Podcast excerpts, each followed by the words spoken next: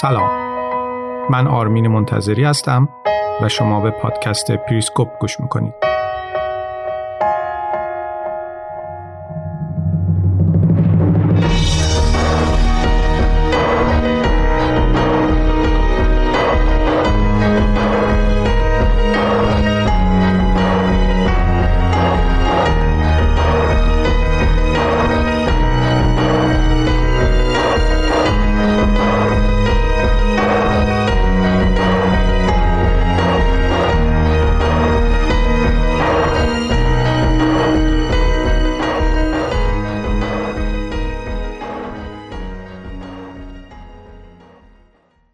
سلام، من آرمین منتظری هستم و این نهمین اپیزود پادکست پریسکوپ و هشتمین قسمت روایت ویلیام برنز از پشت پرده دستگاه سیاست خارجی آمریکاست.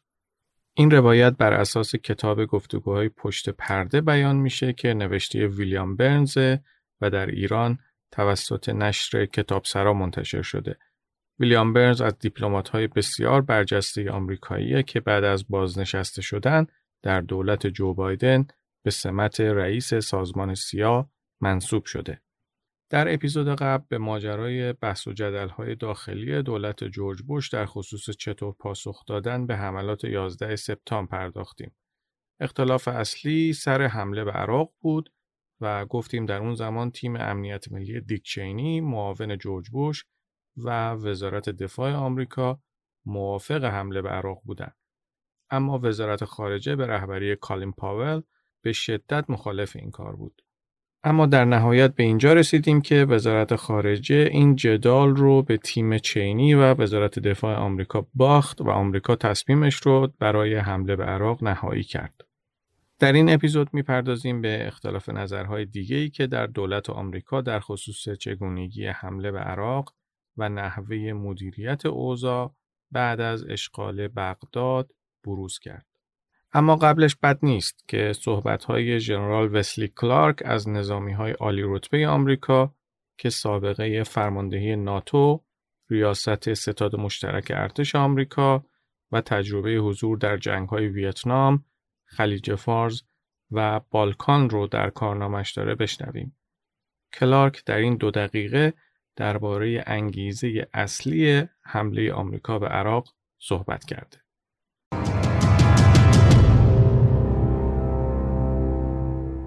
I got called in by an officer on the Joint Staff who told me that he said, you know, we're going to invade Iraq. I said, but why? And he said, I don't know. He said, I guess because we don't know what else to do. But in fact, the why of it went back a decade to the spring of nineteen ninety-one. It went back to the argument inside the Republican Party about whether or not the Gulf War should have ended with the capture of Baghdad and the overthrow of Saddam Hussein. And in nineteen ninety-one, when I talked to Secretary Wolfowitz, you know, he said, we didn't get rid of Saddam Hussein, and uh, and we should have. He said, we've only got five or ten years to clean up the, the Middle East. These old Soviet surrogate regimes like Syria and Iraq, get rid of them before the next superpower comes along to challenge us. We didn't foresee that we'd actually be using force aggressively to change regimes. And it appeared full-blown after nine eleven. And somehow, in the minds of the American people, the attack run by Osama bin Laden, based out of Afghanistan, became part of Saddam Hussein. And to retaliate and make sure that, and it was phrased in many different ways. There was effort in the intelligence community to prove that Saddam Hussein had somehow been connected to the strikes in New York and against the Pentagon. And then there was the idea that, well, but he might have some weapons of mass destruction, biological, chemical, nuclear weapons that he could give to terrorists, despite the fact that Saddam Hussein and Al-Qaeda couldn't have been further apart in terms of working together as allies. Now, if you put them under enough pressure, maybe, you know, they would team up against the United States. But we created that pressure against Saddam Hussein for our own reasons. What were those reasons? We've never really heard. There was no single reason. There was, yes, there was some weapons of mass destruction possibly that were still there, but we'd had ten years for the U N Special Commission. We'd had um, the strikes, Operation Desert Fox in December of ninety-eight, taking out all the sites that we knew about then through intelligence. Maybe there was some unaccounted for scuds that they said had been fired in training. Maybe yes, maybe no. Maybe there was some material that you could, culture material that you could grow bioweapons in. But there wasn't much that I knew of. And so, and I'd been reading all the intelligence until I retired.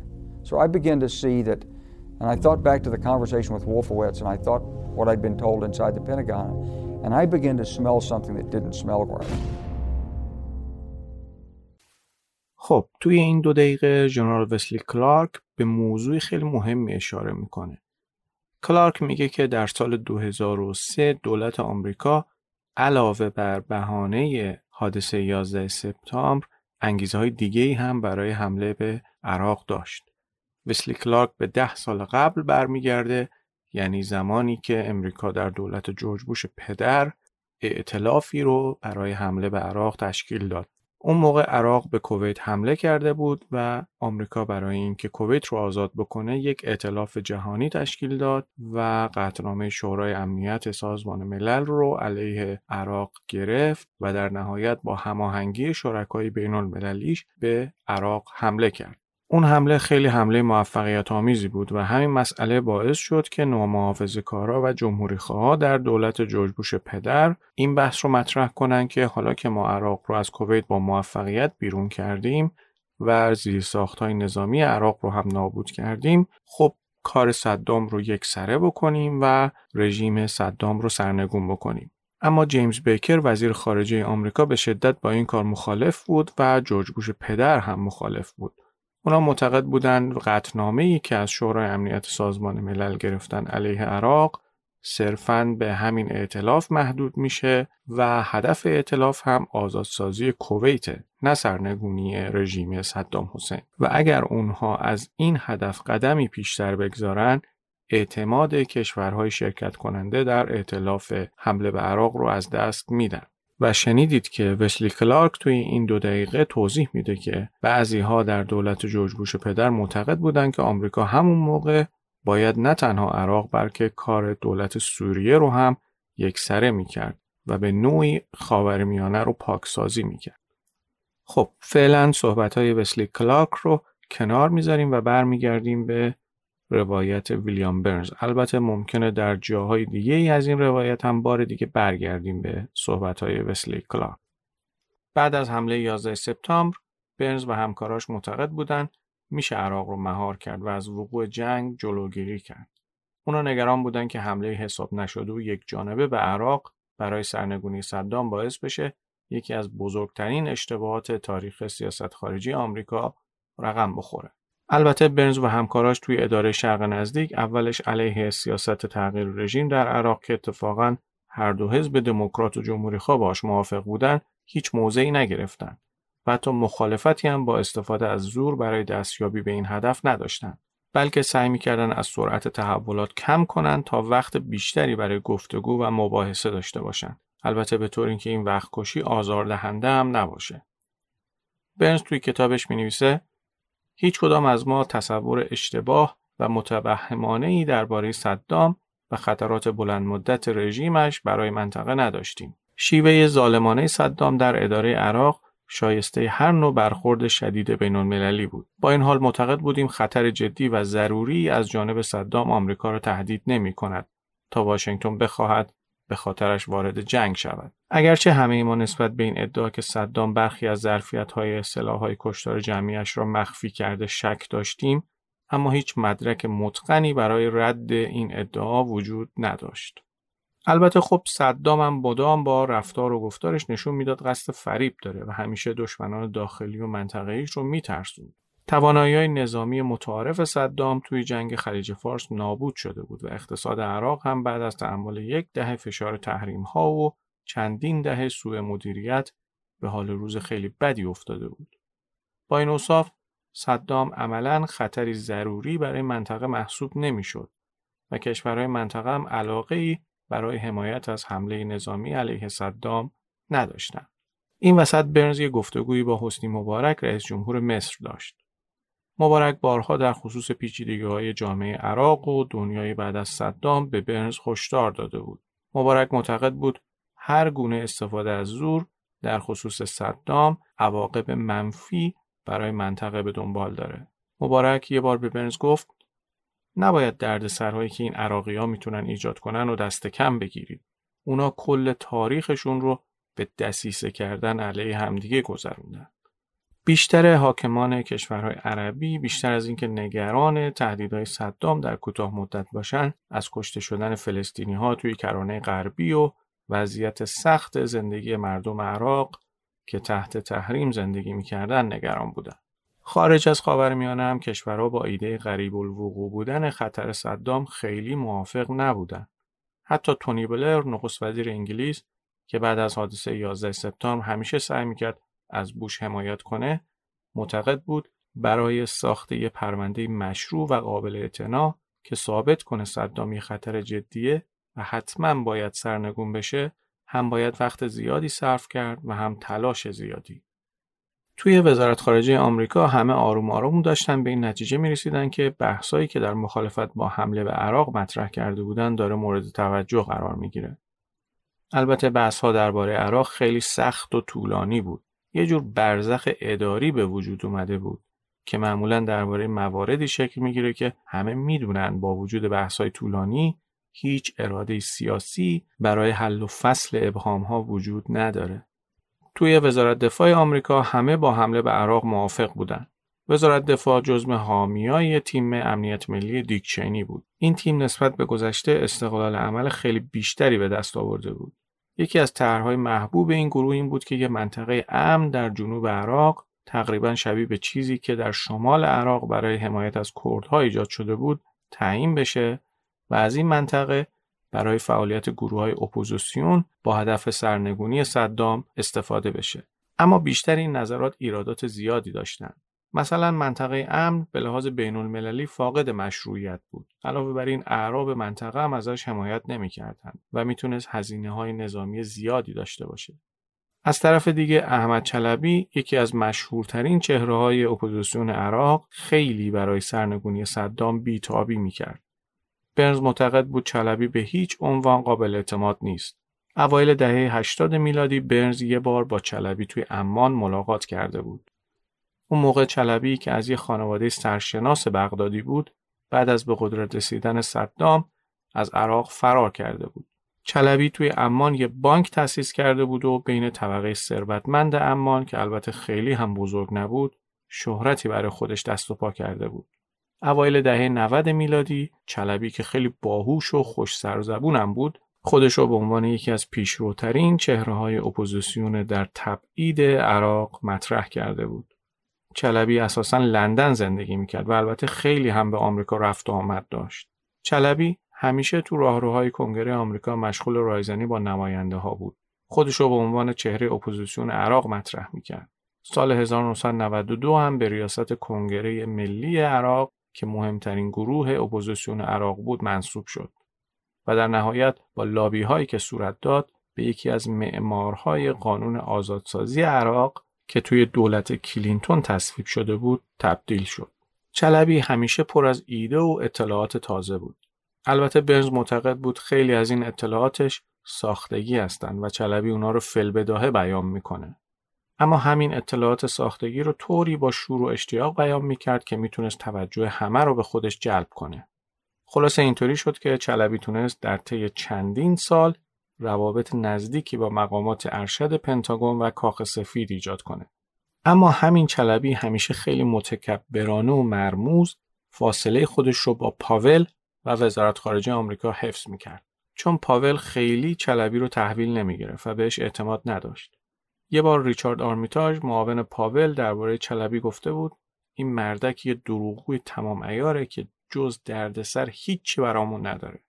حادثه یازده سپتامبر زمینه رو برای فعالیت حامیای تغییر رژیم عراق فراهم کرده بود. روز دوازدهم سپتامبر کالین پاول به برنز گفت رامسفلد در جلسه قبلی شورای امنیت ملی روی تهدید بودن صدام پافشاری کرده و ولفوویتز هم توی جلسه مدیران ارشد امنیت ملی که توی کمپ دیوید برگزار شده بود باز هم روی موضوع صدام حسین دست گذاشته. نتیجه این شد که بوش به اعضای شورای امنیت ملی دستور داد درباره نقش احتمالی صدام حسین توی حملات یازده سپتامبر تحقیق کنند. البته نتیجه این تحقیق خیلی مشخص بود. صدام هیچ نقشی تو ماجرا نداشت. بنابراین بوش صراحتاً اعلام کرد که اولویت اصلی دولت آمریکا اقدام علیه طالبان و القاعده است. با این حال ایده حمله پیشگیرانه برای سرنگونی صدام آرام آرام داغ می‌شد. ماه نوامبر با اجازه بوش، رامسفلد به واحد سنتکام به وزارت دفاع دستور داد یه طرح اولیه برای سرنگونی صدام حسین و جانشینی یه دولت موقت توی عراق تهیه کنه.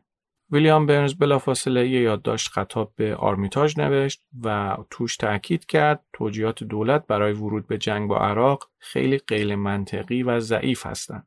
علاوه بر این، آمریکا حمایت منطقی و بین‌المللی برای ورود به این جنگ نداره و هیچ بهانه‌ای هم برای شروع این جنگ نیست. مخالفت‌های داخلی با صدام هم خیلی ضعیفه و اصلا معلوم نیست بعد از حمله به عراق چه اتفاقی میفته.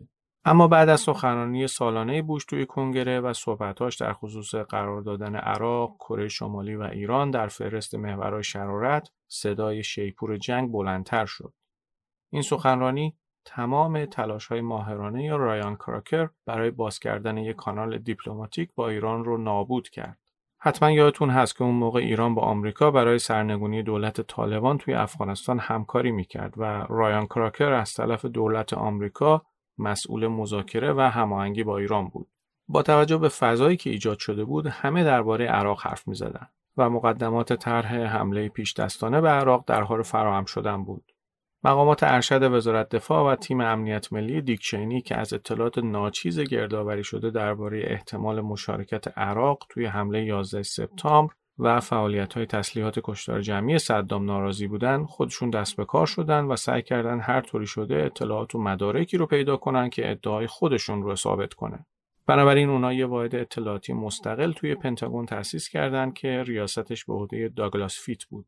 وظیفه این واحد این بود که یک گزارش قابل استناد تهیه کنه. همونطور که ریچارد آرمیتاژ بعدها عنوان کرد، جناح جنگ طلب توی دولت بوش تلاش می‌کردن تکه های پازلی رو کنار هم قرار بدن که اساساً کنار هم قرار نمی‌گرفتن.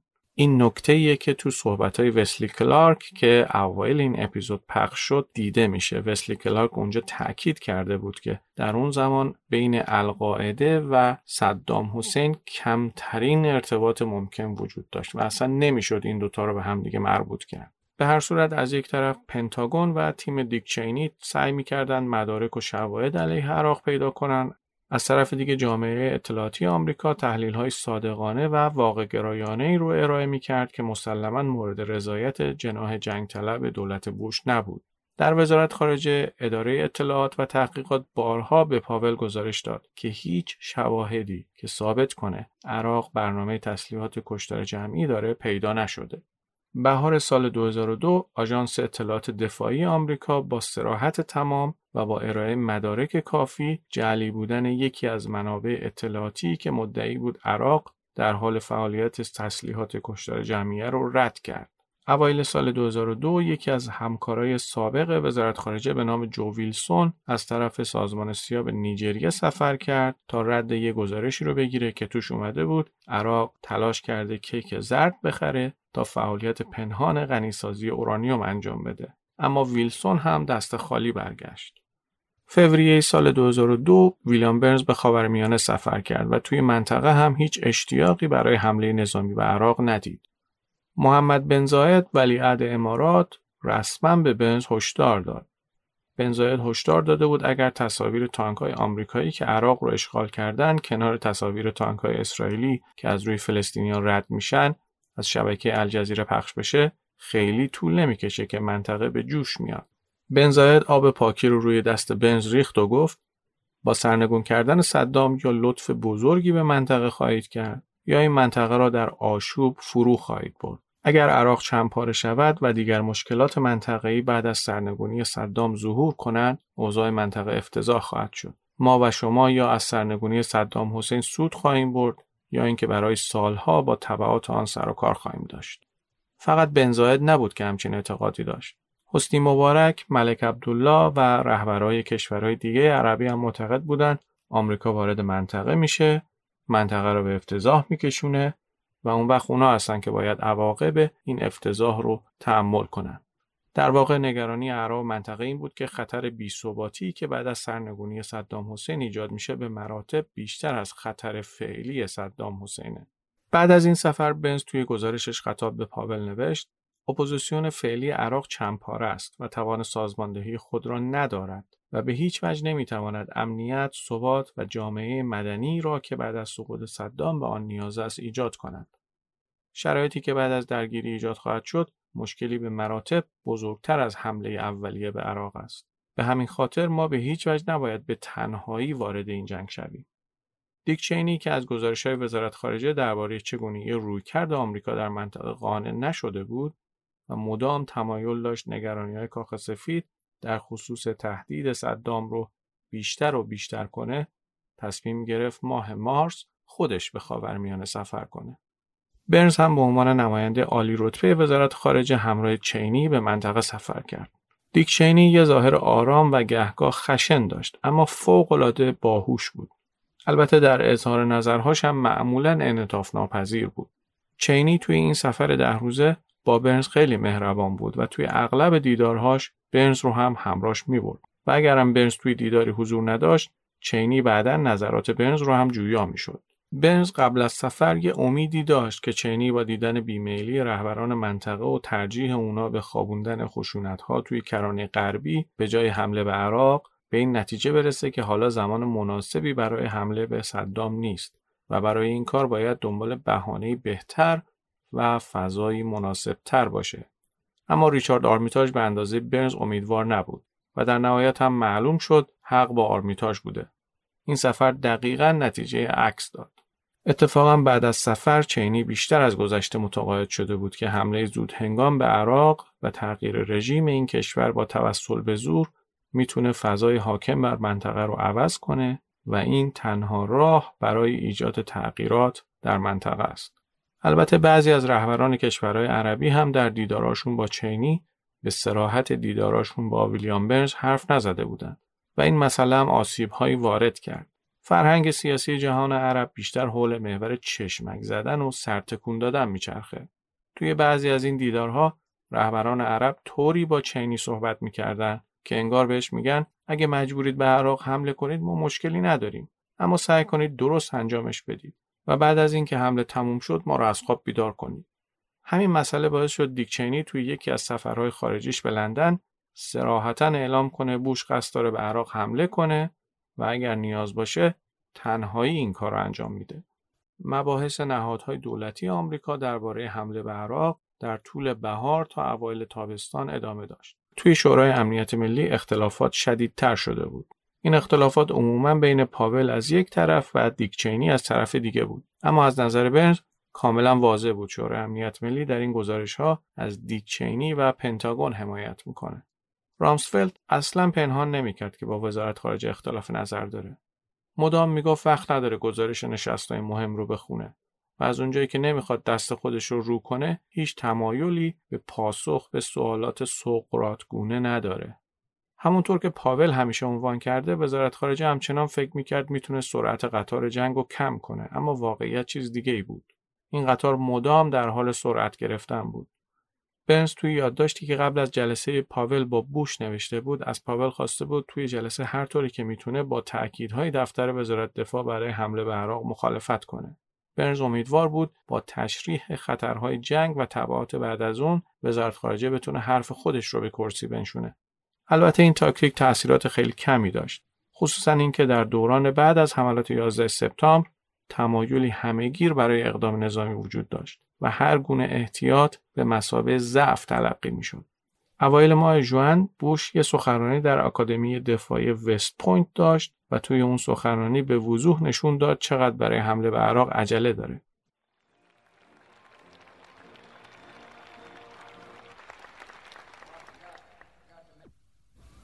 I take the threat very seriously. I take the fact that he develops weapons of mass destruction very seriously. I remember the fact that he has invaded two countries before. I know for a fact that he's poisoned his own people. He doesn't believe in the worth of each individual.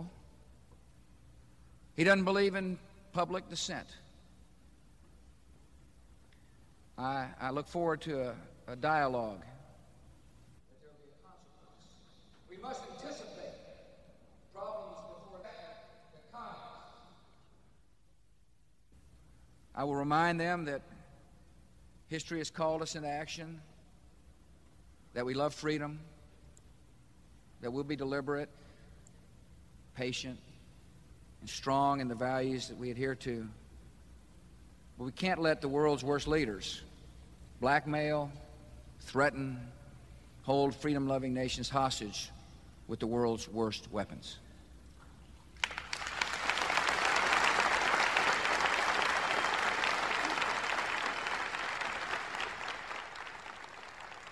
توی جهان بعد از یازده سپتامبر در بحث امنیت حمله جایگزین دفاع شده بود. این بحث در خصوص عراق به این معنا بود که حمله پیشگیرانه اولین گزینه انتخابیه. این دستورالعمل خیلی انحرافی و خطرناک بود، اما در اون دوران بین افکار عمومی و در دولت آمریکا خیلی طرفدار داشت. تابستان اون سال وزارت خارجه آمریکا آخرین تلاشاشو برای جلوگیری از جنگ انجام داد و خطر حمله به یه جنگ اشتباهو یادآوری کرد. دیوید پیرس از همکارای قدیمی ویلیام برنز که توی اداره تحولات شرق نزدیک مسئول دفتر ایران و عراق بود، یه گزارش نوشت و توش همه خطرات احتمالی جنگ با عراق رو فهرست کرد. خطر بزرگ درگیری‌های فرقه‌ای که صدام با شدت تمام اونا رو سرکوب کرده بود، خطر بروز ناآرامی‌های مدنی و غارتگری در صورت فروپاشی ارتش عراق و نهادهای امنیتیش و خطر نابودی کامل زیرساخت‌های عراق در جریان جنگ از نکات مهم این گزارش بودند. بعدش هم به این نکته اشاره شد که ممکنه بازیگران منطقه‌ای از ضعف عراق استفاده کنن و سعی کنن منافع خودشون رو در عراق جستجو کنن. این وسط ایران میتونست سهم زیادی از این منافع داشته باشه. از طرف دیگه عراق کشوری نبود که حکومت دموکراتیک توش معنایی داشته باشه یا اینکه ساختار اقتصاد بازار درش حاکم باشه. بنابراین عملی کردن ادعاهای پل ولفوویتز و طرفدارای تغییر رژیم عراق خیلی سخت بود. اگر آمریکا این جنگ رو شروع می‌کرد و خصوصاً اگر آمریکا این جنگ رو به تنهایی و بدون هیچ دلیل موجهی شروع می‌کرد، اون وقت مسئولیت برقراری امنیت، نظم و بازسازی عراق به صورت یک طرفه روی دوش آمریکا قرار می‌گرفت و این مسئله موجب می‌شد اولویت‌های دیگه‌ای که در دستور کار امنیت ملی دولت آمریکا بود تحت تاثیر قرار بگیرن و تضعیف بشن. برنز تو این بخش از کتابش می‌نویسه: حالا که به گذشته نگاه میکنم میبینم ما برخی از خطرات را نیز دست کم گرفتیم. خطراتی نظیر این که درگیری‌های شیعه و سنی در عراق پس از صدام به چه سرعتی میتواند به درگیری‌های فرقه‌ای در منطقه دامن بزند. در برخی موارد هم در مورد خطرات غلو کردیم. برای مثال در خصوص احتمال استفاده صدام از سلاح شیمیایی بیش از حد مبالغه کردیم. اما به هر حال ما تلاش صادقانه خود را برای بیان نگرانی‌هایمان انجام دادیم. تلاش‌هایی که نتیجه تجربه ما و متخصصان جهان عرب بود که پیش از ما در وزارت خارجه مشغول به کار بودند. اما آنچه که ما در گزارش‌هایمان به آن توجه نکردیم این بود که به طور قاطع و سرسختانه در برابر ایده جنگ نایستادیم و از طرح خود مبنی بر مهار صدام به عنوان گزینه جایگزین جنگ دفاع جانانه‌ای نکردیم. در نهایت دست از تلاش کشیدیم و خود را قانع کردیم که هیچ کسی جز وزیر خارجه به سخنان ما گوش نمی‌دهد. حالا که چند سال از آن زمان می‌گذرد، این مسئله یکی از بزرگترین افسوس‌های زندگی من است.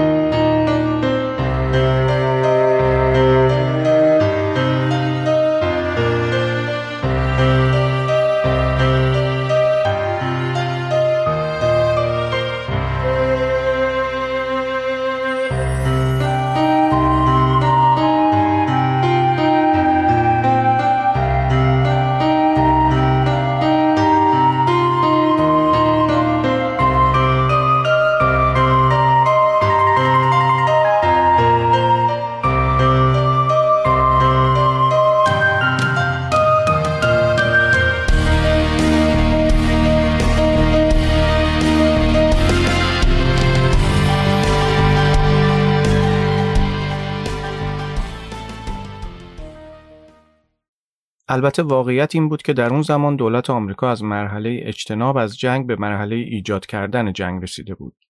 بعدها در اواخر ماه آگوست برنز یادداشتی خطاب به پاول نوشت و اونجا تصریح کرد که دیگه کار از کار گذشته و دیگه وقتش نیست به دولت ثابت کنیم تغییر رژیم عراق کار درستی هست یا نه.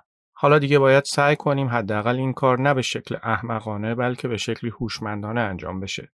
بعد از اینکه وزارت خارجه در اقناع کاخ سفید برای وارد نشدن به جنگ با عراق شکست خورد، همه تلاش‌ها معطوف به این شد که حالا که قراره به عراق حمله بشه، حداقل این کار درست انجام بشه.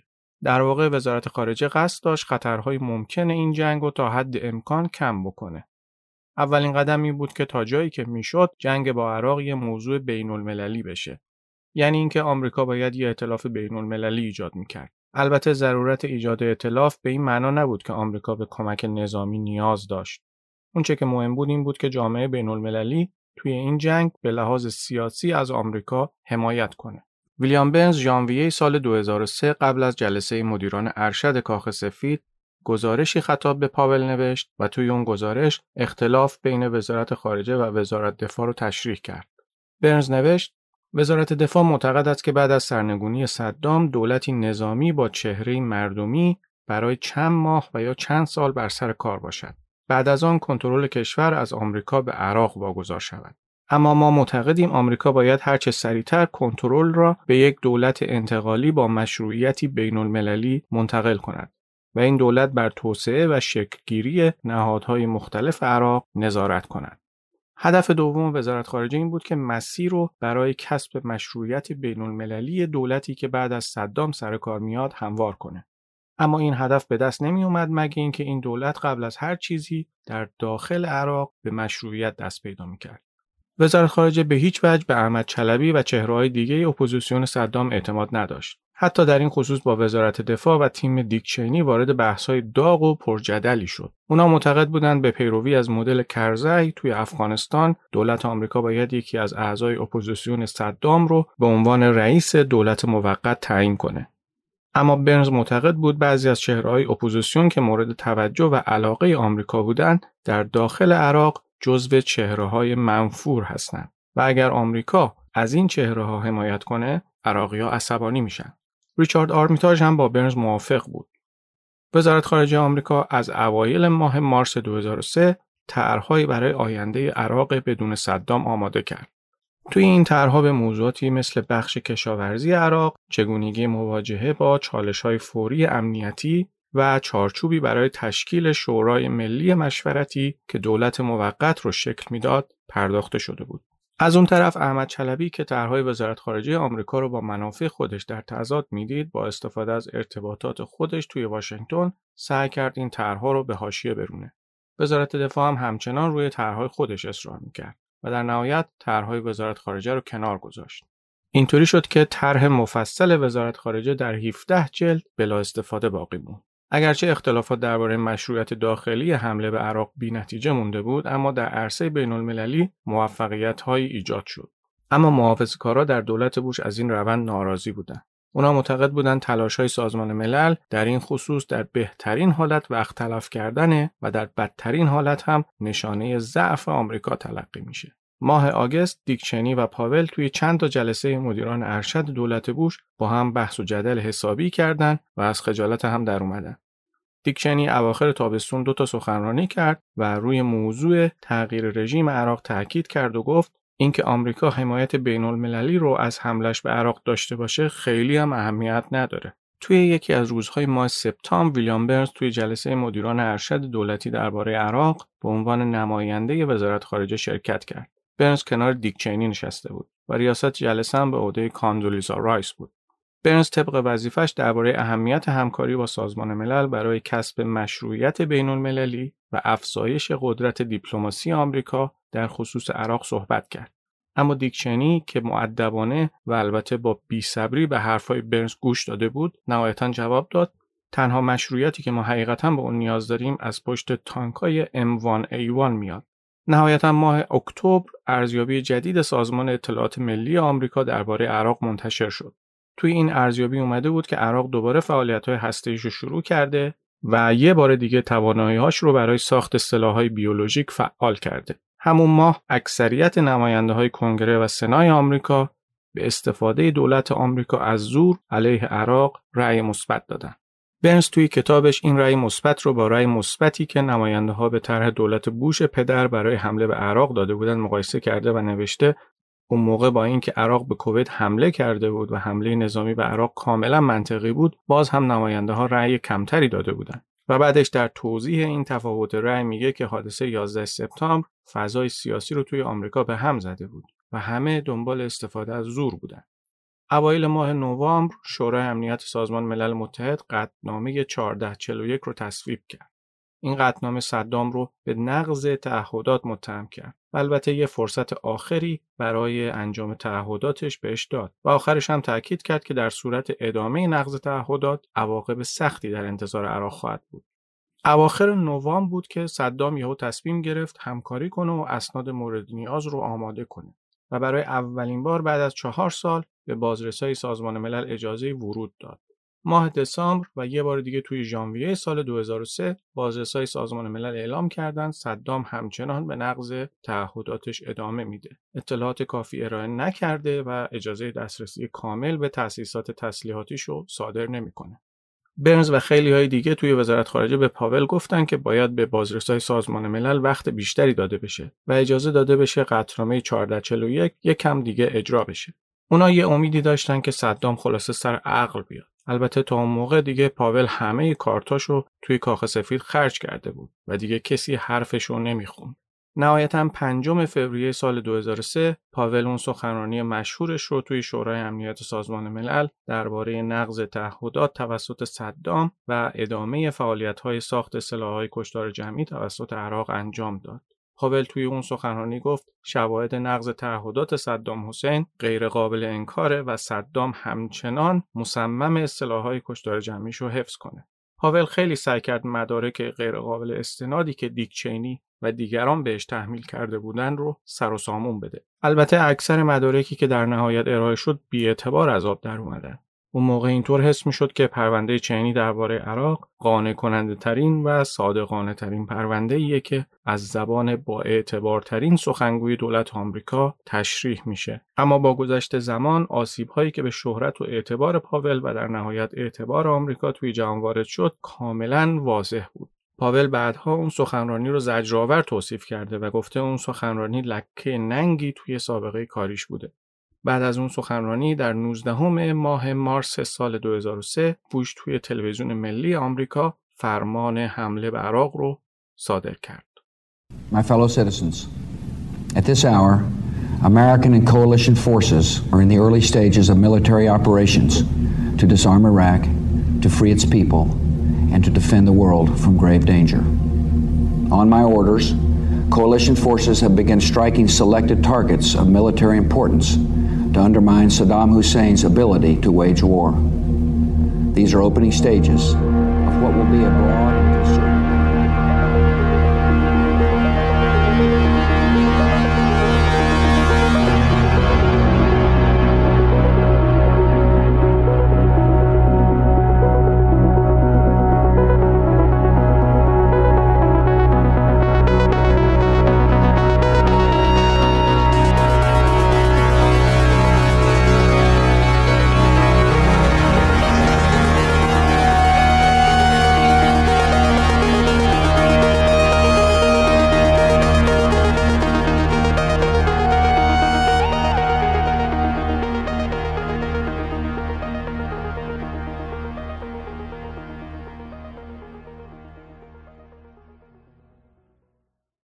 حمله نظامی همونطور که پیش بینی میشد موفقیت آمیز بود.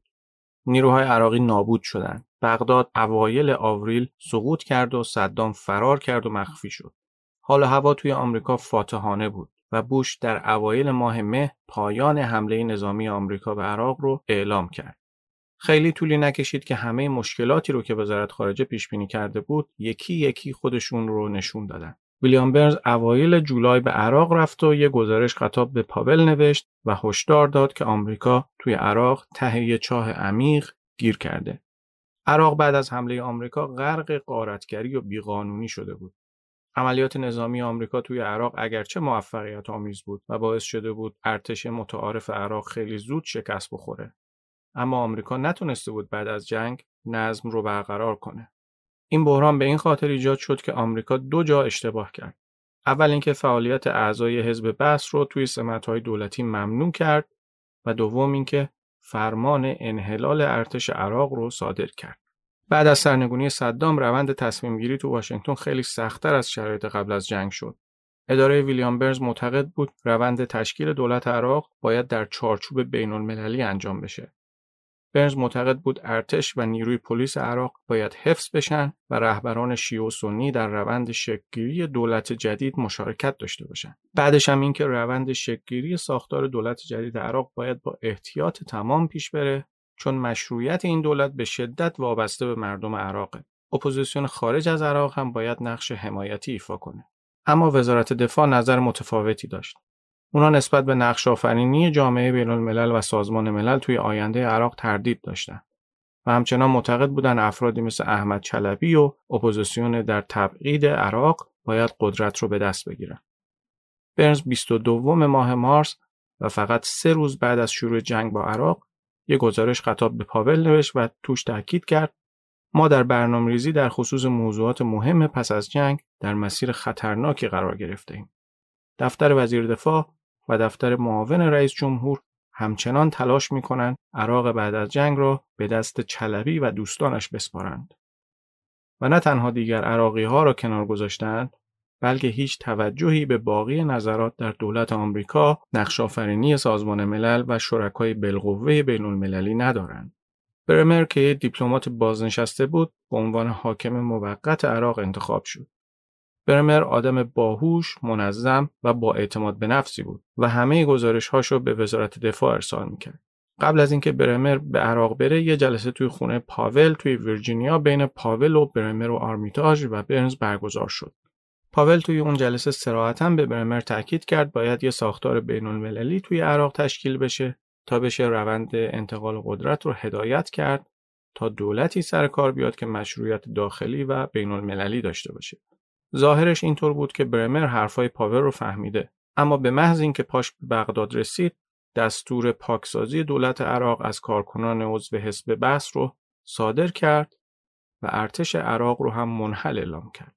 احمد چلبی هم شد مسئول تعقیب قضایی اعضای حزب بعث و این کار رو در نهایت بیعقلی و بی‌منطقی انجام داد. چلبی سراغ همه رفت، از کسایی که دستشون به خون مردم عراق آغشته بود که البته حقشون بود، تا معلم‌های بیچاره و تکنوکرات‌های بدبخت دونپایه‌ای که عضویتشون توی حزب بعث شرط اساسی برای استخدام شدنشون بود. اگر اجرای پاکسازی دولت از اعضای حزب بعث به دست کسی غیر از چلبی انجام می‌شد، ممکن بود کمتر فاجعه بار باشه. اما چلبی ثابت کرد که می‌تونه این کار رو به بدترین شکل ممکن انجام بده. خب اینجا نیازی که من یه توضیحی درباره احمد چلبی بدم، چون احمد چلبی یکی از مرموزترین چهره‌های اپوزیسیون عراقه. غیر از توضیحاتی که برنز توی کتابش نوشته، من سعی می‌کنم به نقش احمد چلبی تو بعد از اشغال عراق بپردازم، چون چون احمد چلبی بعد از اشغال عراق و تا چند سال بعد از اون هم همکاری خیلی نزدیکی با آمریکایی‌ها داشت. اما تو بحبوحه حضور نظامی آمریکا توی عراق، توی همون سالهای اولیه بعد از اشغال، آمریکایی‌ها یواش یواش احساس کردن که از چلبی رو دست خوردن. آمریکا اون موقع به حزب کنگره ملی عراق که ریاستش با احمد چلبی بود، ماهانه کمک می‌کردن.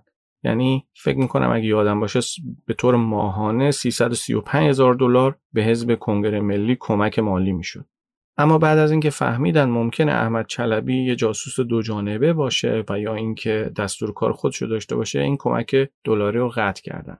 بعدش هم نظامیه آمریکایی به منزل چلبی توی عراق حمله میکنن و سعی میکنن یه سری مدارک و شواهد پیدا کنن که اثبات کنه چلبی داره جاسوسی میکنه. البته اتهام اصلی چلبی هم جاسوسی برای ایران بوده ظاهرا. اما تنها چیزی که توی خونه چلبی پیدا میکنن یه ماش اسکناس جعلی بوده. البته نهایتاً چلبی به اتهام جاسوسی برای ایران تحت تعقیب قرار میگیره و نهایتاً هم مجبور میشه فرار کنه و بیاد ایران و چلبی یه مدتی هم ایران ظاهراً زندگی کرده و بعدش که آبا از آسیاب افتاد ظاهراً برگشته دوباره عراق. شاید بشه گفتش که در این خصوص یک جنگ اطلاعاتی بین ایران و آمریکا تو اون سالهای اولیه اشغال عراق در جریان بوده و چلبی عنصر محوری این جنگ بوده. برای مثال مثلا من میتونم بگم که کنت پولاک عضو ارشد مؤسسه بروکینز که یه زمانی هم برای سازمان سیا کار میکرد یه مقاله‌ای درباره چلبی نوشته و توی اون مقاله به وضوح نوشته که از چلبی متنفره. من یه بخشی از اون مقاله رو براتون بخونم. داستان چلبی بیانگر طیف وسیعی از تجربیات آمریکا در عراق پس از صدام است. احمد چلبی تا پیش از سال دو هزار و سه عزیز دل ایالات متحده یا حداقل نورچشمی بعضی از مقامات آمریکایی بود، اما تا زمانی که از دنیا رفت هر آنچه در توان داشت انجام داد تا اعتماد تهران را به دست آورد. چلبی نماد غمبار تجارب آمریکا در عراق بود. این رو هم بگم که مرگ چلبی هم خیلی مشکوک بوده، چون چلبی خیلی به سلامت خودش میرسیده، مدام ورزش میکرده، همیشه چکاپ میرفته، همیشه مراقب سلامتی خودش بوده. البته سایت ویکیلیکس بعدها تو ژانویه سال دو هزار و پانزده یه سند منتشر کرد که گزارش یکی از سرویس‌های جاسوسی آمریکا بود. توی اون سند نوشته شده بود مزدور مذکور با شماره هفتصد و هشت به خطری برای برنامه‌های کاری سرویس‌های اطلاعاتی آمریکا تبدیل شده است، به گونه‌ای که اخیراً اقداماتی را برخلاف منافع آمریکا انجام می‌دهد. بنابراین تلاش‌هایی برای به پایان بردن مأموریت مزدور شماره هفتصد و هشت صورت گرفته است. توی این سند اتفاقا به ارتباطات چلبی هم با ایران اشاره شد. خب این توضیح رو دادم در مورد احمد چلبی تا بدونید که در واقع آمریکایی‌ها خیلی روش حساب کرده بودن، اما ظاهرا بعدش متوجه شدن که به صورت دو جانبه داره کار میکنه. بنز توی ادامه روایتش به انحلال ارتش عراق میپردازه و اون سوء مدیریتی که آمریکایی‌ها در مدیریت اوضاع بعد از اشغال عراق داشتن. انحلال ارتش عراق هم تصمیم غلطی بود. با این کار هزاران نیروی ارتشی سنی مذهب عراقی که تمرینات نظامی دیده بودند اخراج شدند و بعدها همین آدما که انگیزه‌های کافی و لازم برای ملحق شدن به گروه‌های شورشی رو داشتن علیه نیروهای آمریکایی سلاح به دست گرفتن. واقعیت این بود که خیلی از نیروهای ارتش عراق به صورت فیزیکی توی جنگ شکست نخورده بودند. وقتی که ارتش آمریکا بغداد رو تصرف کرد، خیلی از نیروهای ارتش عراق یهو ناپدید شدند. وقتی هم از ارتش اخراج شدن هیچ حقوقی هم بهشون داده نشد. بنابراین اونها تبدیل به افرادی آموزش دیده و بیکار شدن که نمیتونستن شکم خانواده‌شون رو سیر کنن و با اندک پولی سلاح به دست میگرفتن و علیه نیروهای آمریکایی عملیات میکردن. از اون طرف هم حکومت ائتلاف موقت عراق به رهبری برمر ملغمه‌ای از غرور آمریکایی، جسارت، نبوغ و خوشباوری بیخود بود. خیلی طول نکشید تا حکومت ائتلاف موقت بفهمه جامعه‌ای که داره میسازه اختلالات عمیق عملکردی داره. برمر طوری به واشنگتن گزارش میداد که انگار نمیخواد دستش رو بشه. همه گزارشاش هم به وزارت دفاع میداد و پاول و همکاراش توی وزارت خارجه هیچ اطلاعی از گزارش‌های برمر نداشتن. تا جایی که برنز یه بار به پاول گفته بود که اطلاعاتی که واشنگتن پست از عراق به وزارت خارجه میده خیلی بیشتر از اطلاعاتی که برمر بهشون میده. اون سال برنز به اربیل سفر کرد و از اونجا هم به شمال کردستان عراق رفت. بعدش هم به بصره رفت و نهایتاً سری هم به جنوب عراق که عمدتاً شیعه نشین بود زد. جلال طالبانی و مسعود بارزانی که هر دوشون از رهبرای اصلی کردهای عراقی محسوب می‌شدن، یه جورای رقیب هم بودن، اما در عین حال یه جبهه متحد تشکیل داده بودن و برای خودمختاری کردستان تلاش می‌کردن.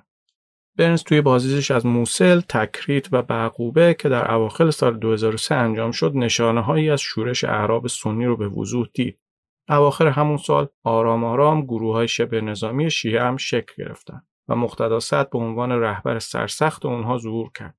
وسط این اختلاف‌های فرقه‌ای به تدریج نفوذ ایران و سپاه پاسداران هم توی عراق بیشتر شد.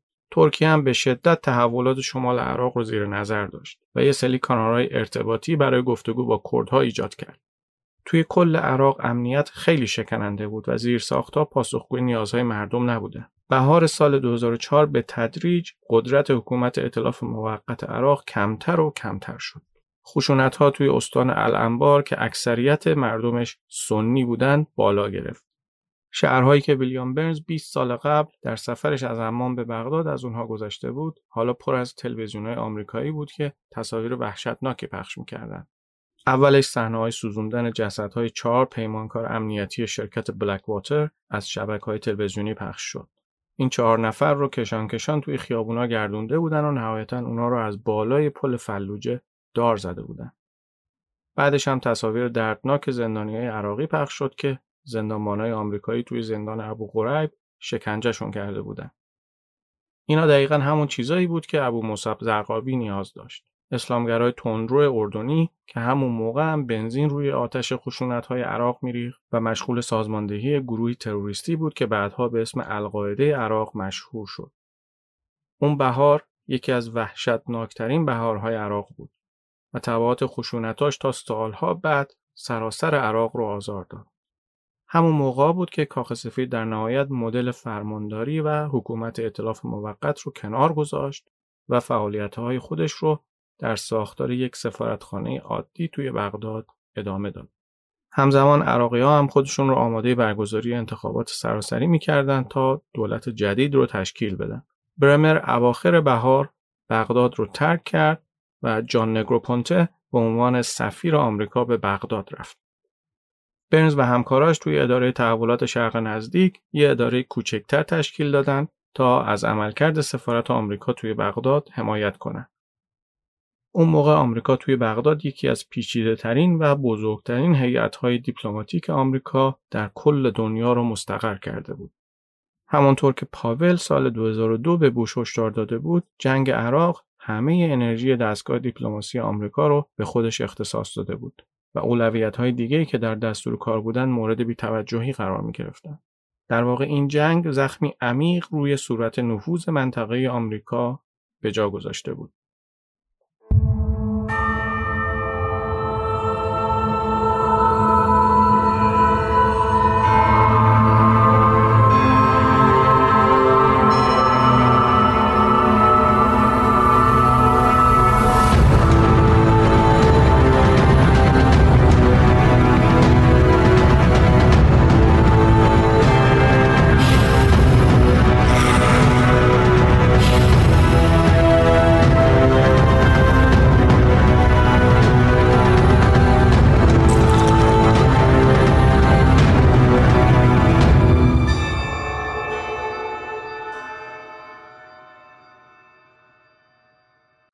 خیلی ممنونم که به این اپیزود از پادکست پریسکوپ گوش کردید. همونطور که میدونید پادکست پریسکوپ رو میتونید در پادکست خانهای کست باکس، گوگل پادکست، سپاتیفای، اپل پادکست و ساوند کلاد گوش کنید. اگر عبارت پادکست پریسکوپ رو به فارسی یا انگلیسی در هر کدوم از این پادکست خانها سرچ بکنید، میتونید کانال پادکست رو پیدا بکنید. خیلی ممنون از شما. تا اپیزود بعدی خدا نگهدار.